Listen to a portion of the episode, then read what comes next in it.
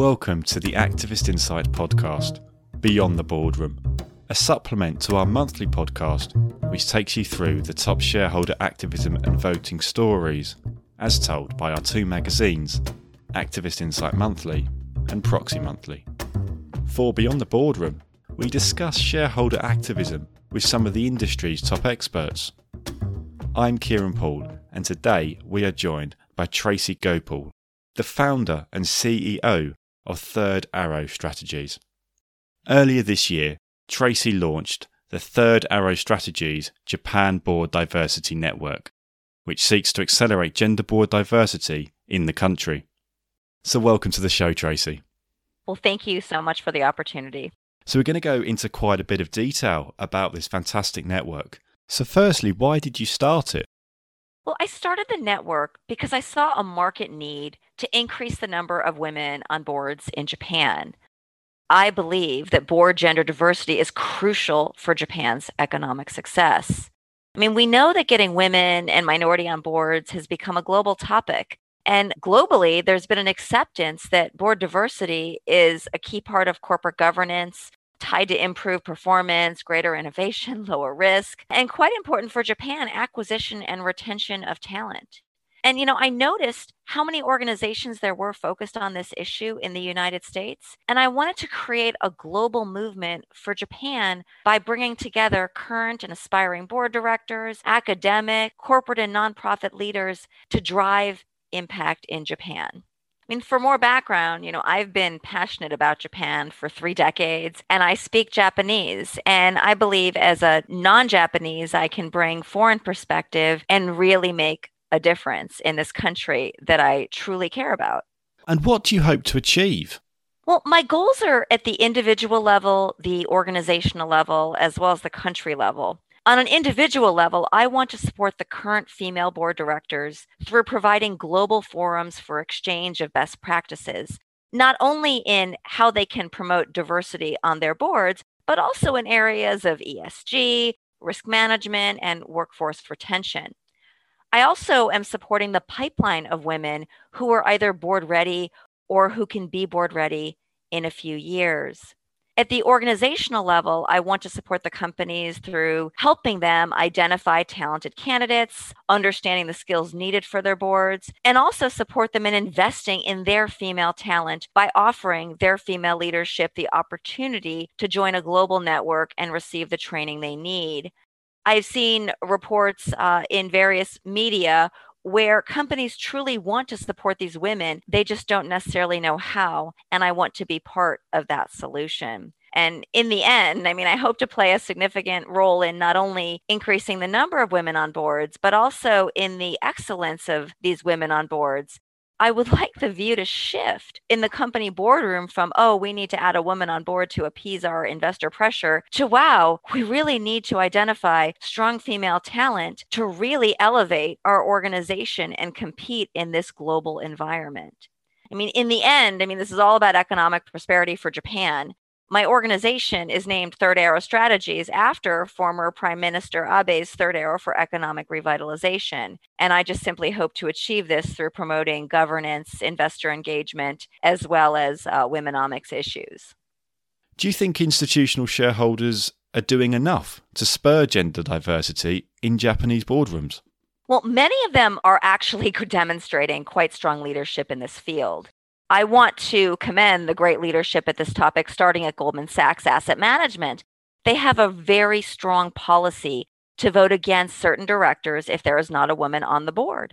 We can expect this at Goldman Sachs as Kathy Matsui, founder of Womenomics, or the concept that women are critical to Japan's economic future. She was a Goldman Sachs executive, so I have no doubt that Kathy's leadership in this area may have influenced Goldman. I would like to mention that Kathy is actually a charter member of my network and has been strongly supportive. In addition to Goldman, of course, State Street with their Fearless Girl policy, their policy for Japan went into effect in 2021. LGIM just expanded its policy, which had been limited to a smaller universe of companies, and they have now expanded that. And of course, Federated Hermes um, has also been a leader. So I'd like to recognize these great leaders who are making a strong difference.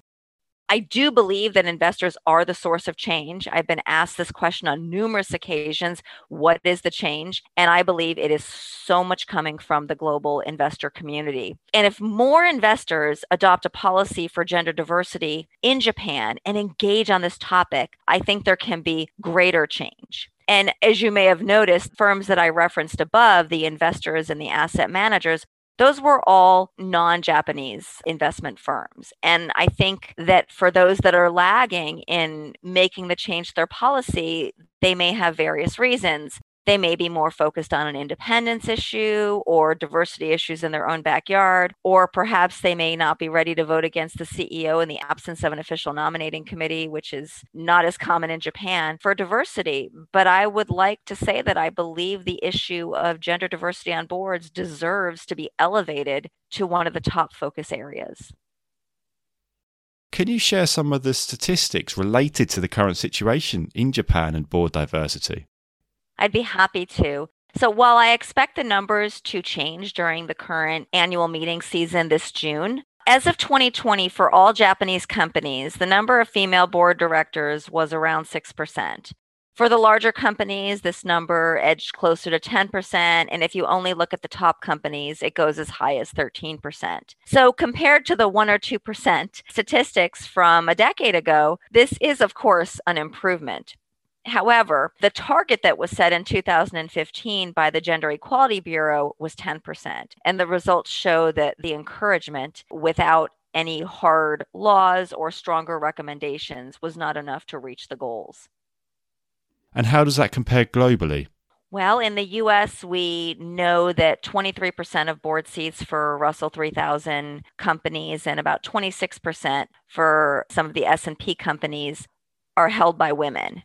So these are stronger numbers, although I will by no means say that these numbers represent excellence. In Europe, the numbers range from 30 to 45%, depending on which country and which size company. Notably, Europe's board change was kickstarted with gender quotas. And I believe that culture rather than quotas are now driving the situation one interesting story I'd like to share, you know, recently there was an article that was extremely popular, which was about the new CEO of Mitsubishi Chemical. Mr. Gilson, who was Belgian, was quoted as he wondered where were all the women managers in Japan. He had attended number of meetings and he didn't see any women. He wasn't saying, "Oh, well, I understand they don't have quotas." He was really just kind of questioning the absence of these women managers because that seemed to be a cultural norm for him having come from a society where it was much more common to have women in leadership positions. So, then historically, why has Japan lacked women on boards? Well, if we take a step back, we know that Japan had a very different board style of governance. Japanese boards were typically comprised of internal management only, it was even rare to have external directors. Then, if you consider that there were very few, if any, women in senior management positions, it is very natural to understand why there would be no women on those boards. I mean, even now, women in many companies at the senior executive level, known as the Shikkoyakuin, are perhaps even only one out of 20 or one out of 15. And so, if these are the levels now, you can only imagine women in these levels just simply didn't exist back then.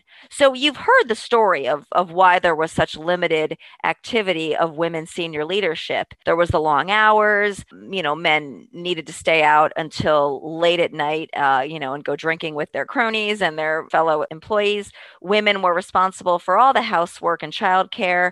There was limited outside childcare, along with a societal expectation that made it hard for women to have both a career and a family. So, even the women that did join the workforce and were given opportunities, many times they declined for various reasons, whether it was that they were concerned about maintaining their family responsibilities or simply the lack of role models to see that they could succeed in more of a senior role.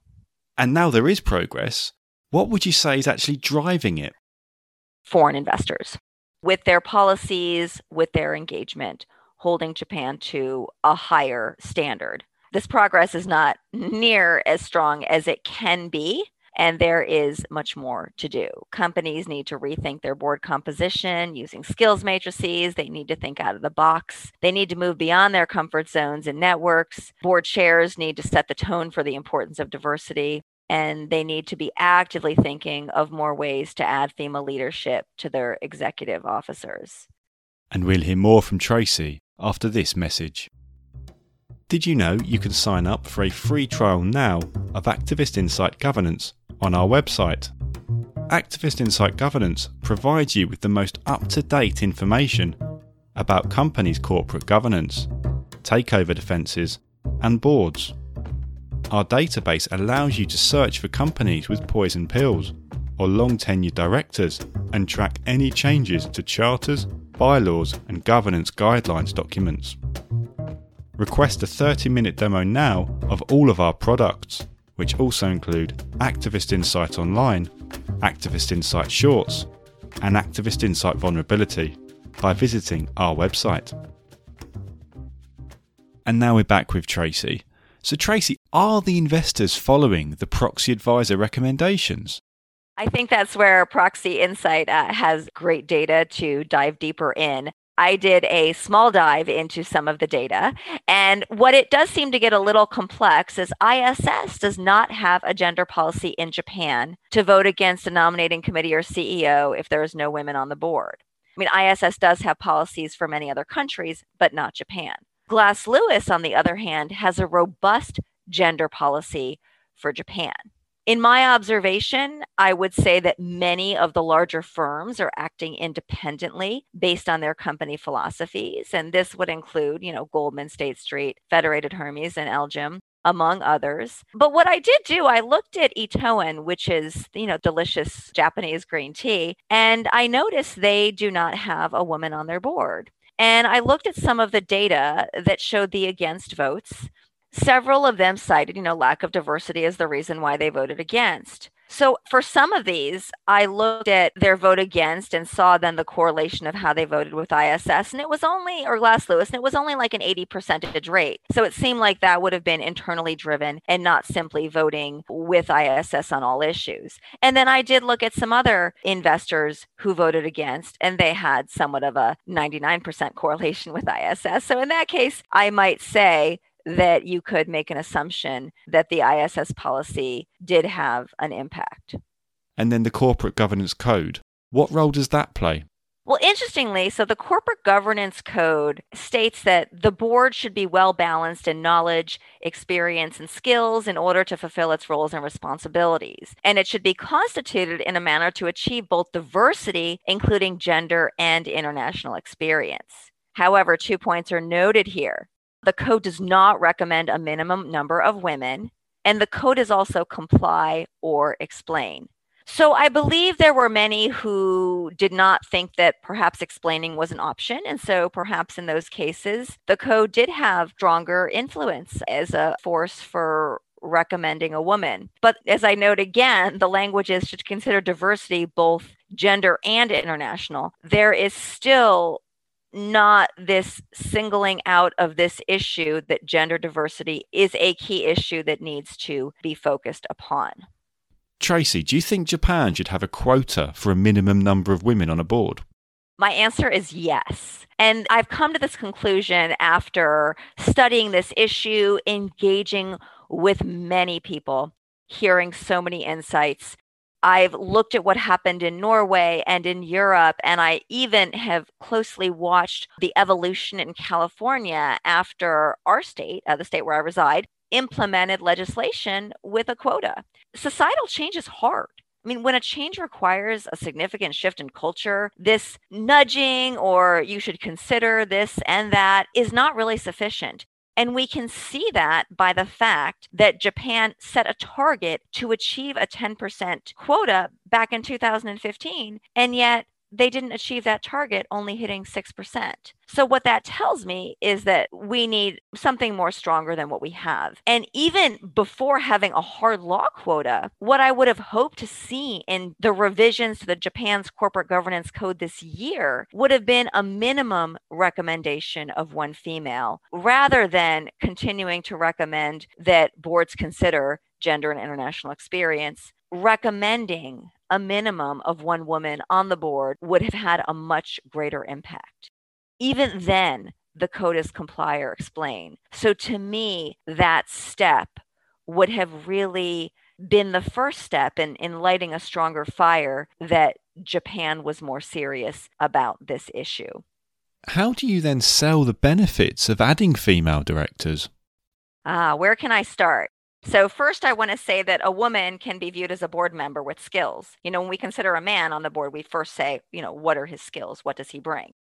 I want to emphasize that the woman can bring her own unique set of circumstances. But of course, getting to the issue, um, I look at the common sense of it all. You know, I can reference the studies, you know, all that were detailed in NASDAQ's proposal for their requirement to have a woman on board. So you have the benefits of cognitive diversity, you have greater, you know, corporate governance, all the studies show diversity is associated with better decision making. Boards with women are correlated with better corporate governance, better risk management. On the diversity side alone, women may be more likely advocates of promoting gender equity, although I certainly don't want to imply that the women should shoulder this responsibility. Women can be role models in their firms for the women that are rising in the ranks or the leaders. The message that is sent by having women on the board is very strong. And that message needs to be heard throughout the company. So it may be simply natural for a woman to initiate this conversation or have this conversation initiated about gender equity because there is a woman or women in the room. Of course, from the other side of the argument, how are you addressing the claim that there are insufficient candidates? Well, first, I will say that I know many amazing candidate women who are part of my network. And I will also say that Norway had this claim, as did California just a couple of years ago. All of these boards managed to find candidates, and Norway at the 40% level. It's been over five years since the Gender Equality Bureau targeted 10% of female directors. It should not take more than five years if a firm is sincere. So I firmly believe that any company who is sincere about bringing on female leadership and has expended the effort will have found the correct candidate. Yes, this may involve going outside of their network and going outside of their comfort zone.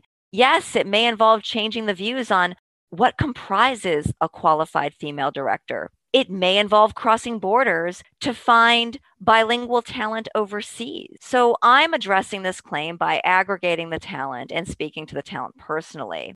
I've spoken to investors and proxy advisors, and if they fundamentally did not believe that Japan had a sufficient talent pool, then they wouldn't be able to have enacted such a policy. They also believe that companies may be challenged if they continue to operate only by the structural restrictions and seniority based systems of decades. But what these investors are also hoping is that the companies start to relax what they think of as a qualified director. And if those qualifications are expanded, you will not lose out on the qualification. You will simply shift the qualification to a larger pool of candidates. There are solutions, and I am personally dedicated to finding them and sharing them for the benefit of Japan.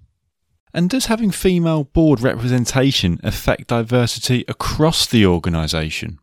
So I'll start with the data. So MSCI published a study that showed that even having only one woman on the board, even in, specifically in Japan, makes a difference in the number of women in leadership positions in the company. And I can also speak to this from anecdotal evidence of some of my charter members and members of my network were quite amazing. So, one example is Miss Masako Egawa. She's accomplished so much. She served on many boards, and I've spoken with her. She, as an independent director, promoted gender parity at all of her boards where she has served.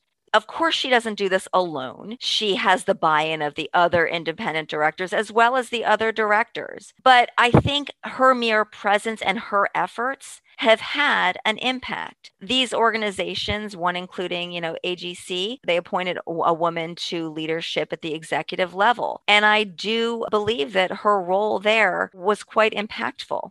Another example is a foreign woman. So I want to emphasize the point that Japanese women, of course, can have an impact, but even a foreign woman sometimes change has to come from external parties. It's very hard for the change to come from the internal group alone. So, my story now is from Elizabeth Masamune. She's a bilingual Australian who spent decades in trade relations between Japan and Australia. And she serves on a few boards, including the board of Arakawa Chemical. And when she was appointed, she did a series of leadership seminars for the female employees. And since female representation was 10% across the board, the women attending had not had prior chances to connect with each other. They formed working groups, they learned tools for success, and they were given opportunities to present to the board. And the comments she received are too numerous for this podcast. But what I want to say is twofold. Number one, these women can make tremendous role models and drive tremendous change throughout the companies. Of course, I want to make the point again that women are not the only directors that should be responsible for this, but they may be more likely to serve as the role models for the female leadership in the companies. Well, thank you very much for joining me, Tracy. That was very enlightening. Oh, completely my pleasure. Thank you so much. That's it for today's episode. You can subscribe to our two magazines by emailing subscriptions at insightia.com. And if you enjoyed this episode of Beyond the Boardroom, check out our back catalogue where you'll find a plethora of discussions with industry experts. There is also a handy Best of 2020 episode for your convenience. Remember to download your free copy of our recent special report about shareholder activism in Canada and earlier this month in Europe. Just go to the report section on our website. And finally, as always, please do rate and review the podcast on whichever platform you are using to help others access our reporting. I'm Kieran Poole. Thank you for listening.